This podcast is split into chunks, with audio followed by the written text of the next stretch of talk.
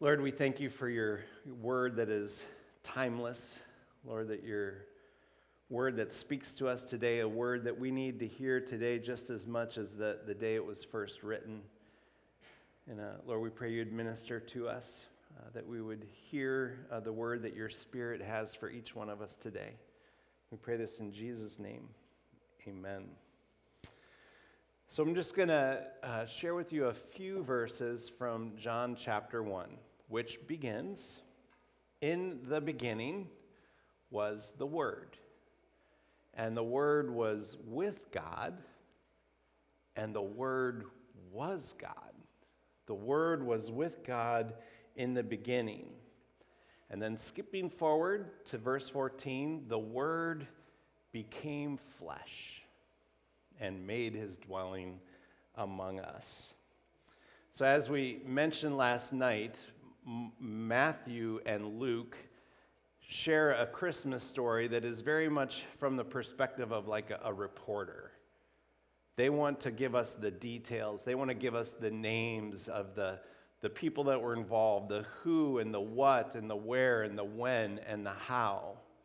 John also shares the Christmas story, but not from the perspective of a, a reporter who's giving us all of the, the factual information.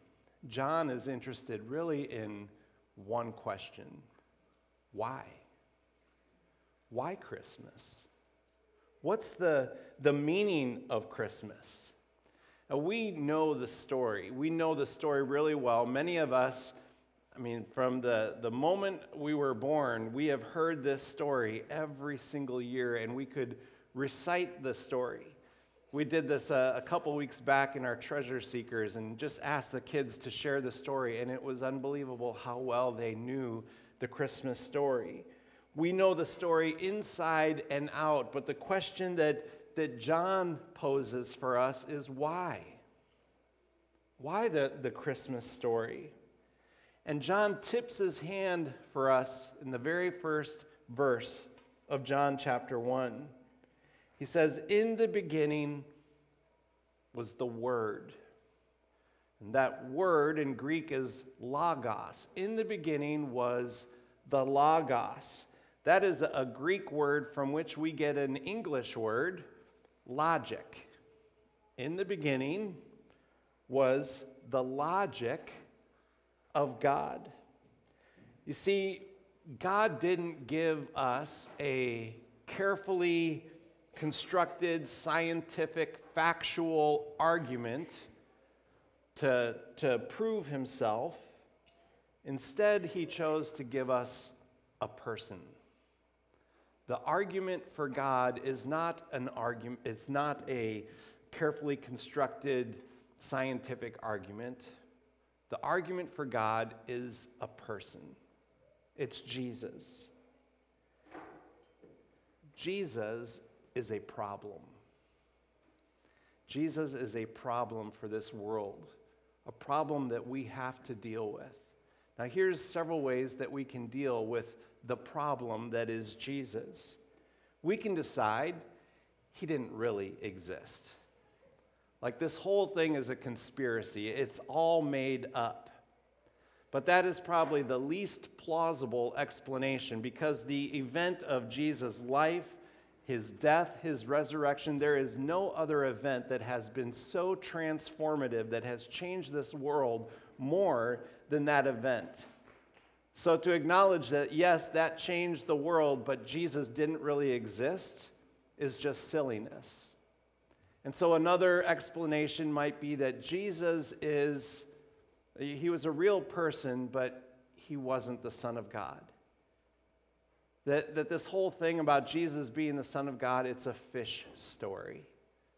And so to, to claim this, we'd say that the disciples, they really wanted him to be the Son of God.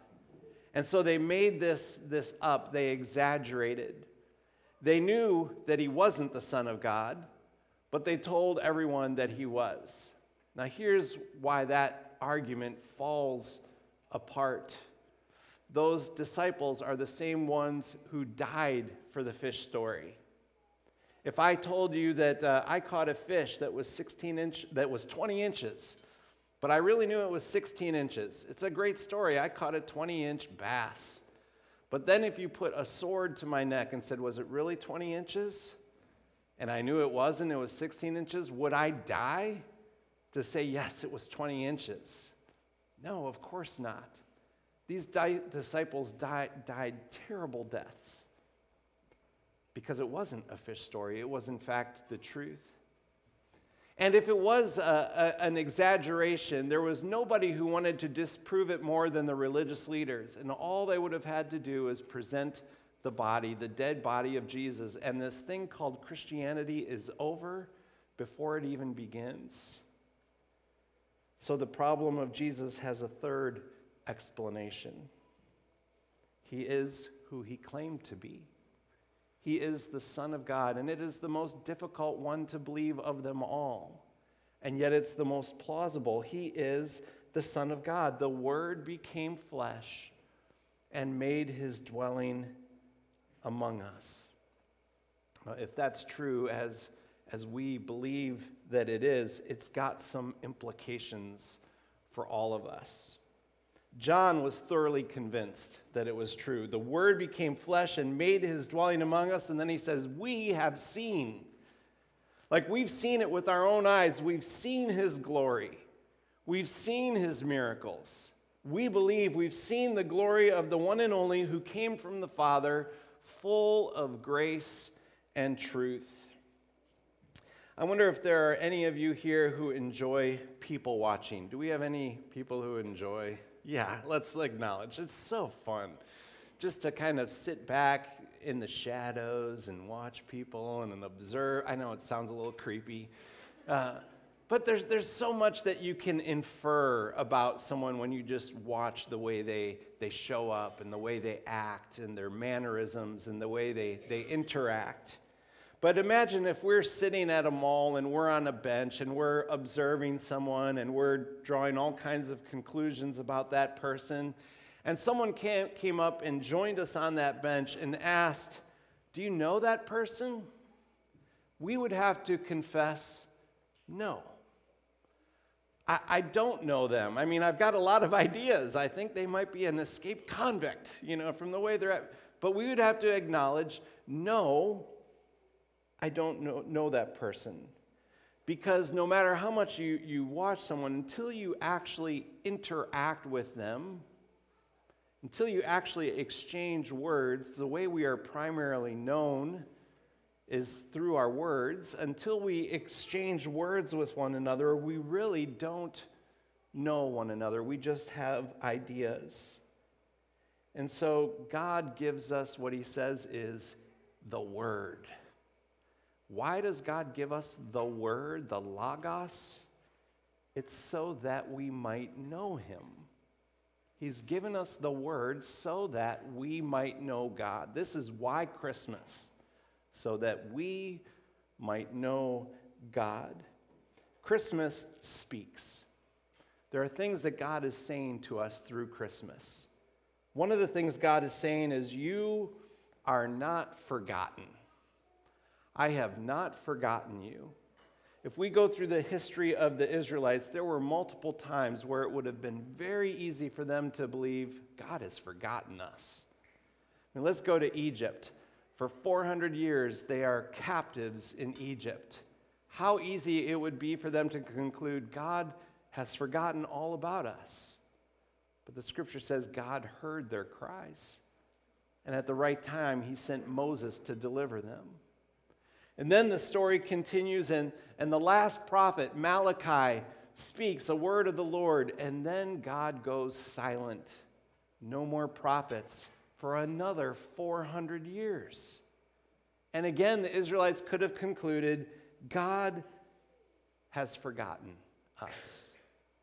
But at the right time, God sends his son and enters into humanity. The word becomes flesh and makes his dwelling among us. Perhaps there are times in your life where you believe God's forgotten me. But just some of the things that are happening in my life, it seems like God has gone AWOL. He has no idea what's going on in my own life. And, and I can assure you that, that God has not forgotten you. Christmas says so. Christmas also says you are not alone. It says you're not forgotten, and it says you're not alone. Back in 2008, there was a, a thing that happened in Connecticut that I'll never forget. There was a, a man who was crossing the street in Hartford, Connecticut, and he was hit by a car. And it was a hit and run, and the car sped off and left the man lying in the middle of the road. And there were bystanders that watched the whole thing happen. There were people from uh, apartments looking down to, to see what happened, but not a single person went out into the middle of that street to help that man. They just let him lie there. And this was all caught on, on cameras, on traffic cameras. And so later, people were asked, why? Why did nobody do a single thing? And the answer was because this is a dangerous part of the city. And, and to, to go out into that road is to involve yourself, and it's to make yourself vulnerable. Nobody was willing to make themselves vulnerable, and so that man lied in the middle of the road all by himself. Through Christmas, God says, You're not alone. I'm not going to stay up in my heavenly apartment my throne room in heaven and just watch from afar. I'm going to come down and I'm going to enter into the story. I'm going to walk out into the middle of that street to help you. I'm going to make myself vulnerable. I'm going to make myself killable for you. You are not alone. Christmas says you're not forgotten, you're not alone. Christmas says you have a Savior. We have a Savior. Jesus said, I did not come to the world, this world to condemn it. I came to this world to save it. Jesus came to a, a, sinful world. He came to a sinful people, and he doesn't come to us on the condition that we must first clean up our act. For a lot of people, that's the gospel that they, they have in their mind is that, yes, God will, will love me if, fill in the blank. God will love me if I get my act together. No, the gospel is that God comes to us in our mess. He comes to us in our, in our slop. I, I love the, the parable of the prodigal son. Of, if you were to pin me down and say, What's your favorite passage of Scripture? it would be this Luke 15, the parable of the prodigal son. But as much as I love that parable, it is not really the entirety of the gospel. Because in that parable, remember the youngest son goes away and makes a mess of his life, and then he's in the pig slop, and he comes to his senses, and he goes home, and when he goes home, the father welcomes him with open arms. It's beautiful. But I think Luke, in Luke chapter 15, is actually trying to tell us something else. Because before that parable, there's two other parables. There's the parable of the, the shepherd who has a hundred sheep and one of them wanders off. And what does that shepherd do? He leaves the 99 to form a search party to go out and find the one. And then the next parable is this woman who has 10 coins and she loses one. And she begins cleaning her house like crazy to find that one coin. And then comes the parable that's not about a sheep, it's not about a coin, it's about a person. And this person gets lost. And the question we ought to ask is who went looking for that person? It's noticeably absent in the third parable. There was no search party. Now, fortunately, he came to his senses and came home. But we're left to, to fill in the gap. Who is the search party?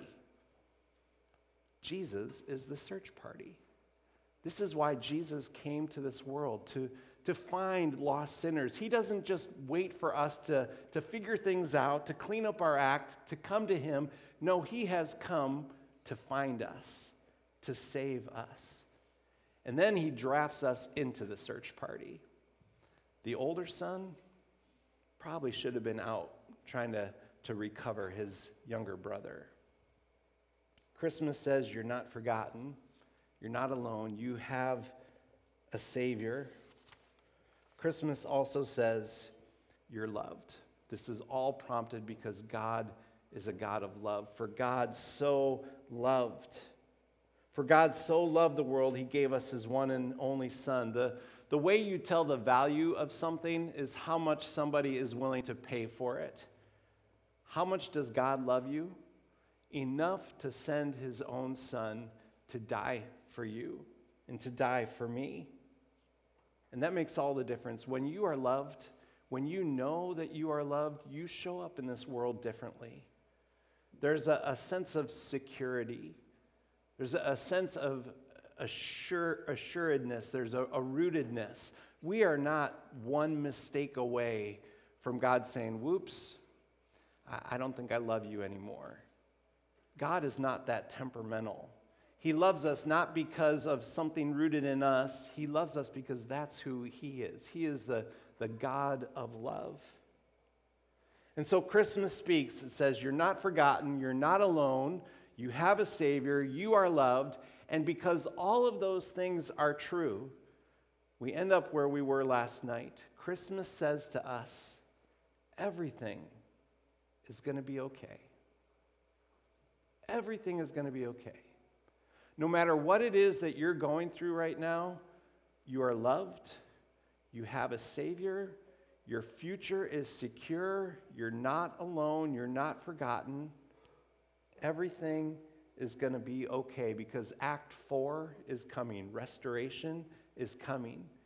And when it comes, when Jesus returns, every wrong will be made right, every wound will be healed and every tear will be dried.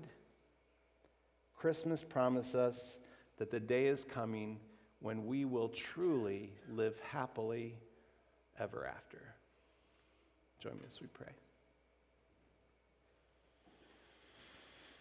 Father God, these things are true, uh, and yet we are so frequently deceived into thinking that they're not true. Lord, we often think that we are alone, that we are forgiven, that we're not loved, or that our, our sin is being held over our head. Lord, when we are being deceived, we pray that your Spirit would break through that deception with your truth, that we would hear your word loud in our ears. We thank you for such a great love, for such a great Savior. We worship you. In Jesus' name, amen.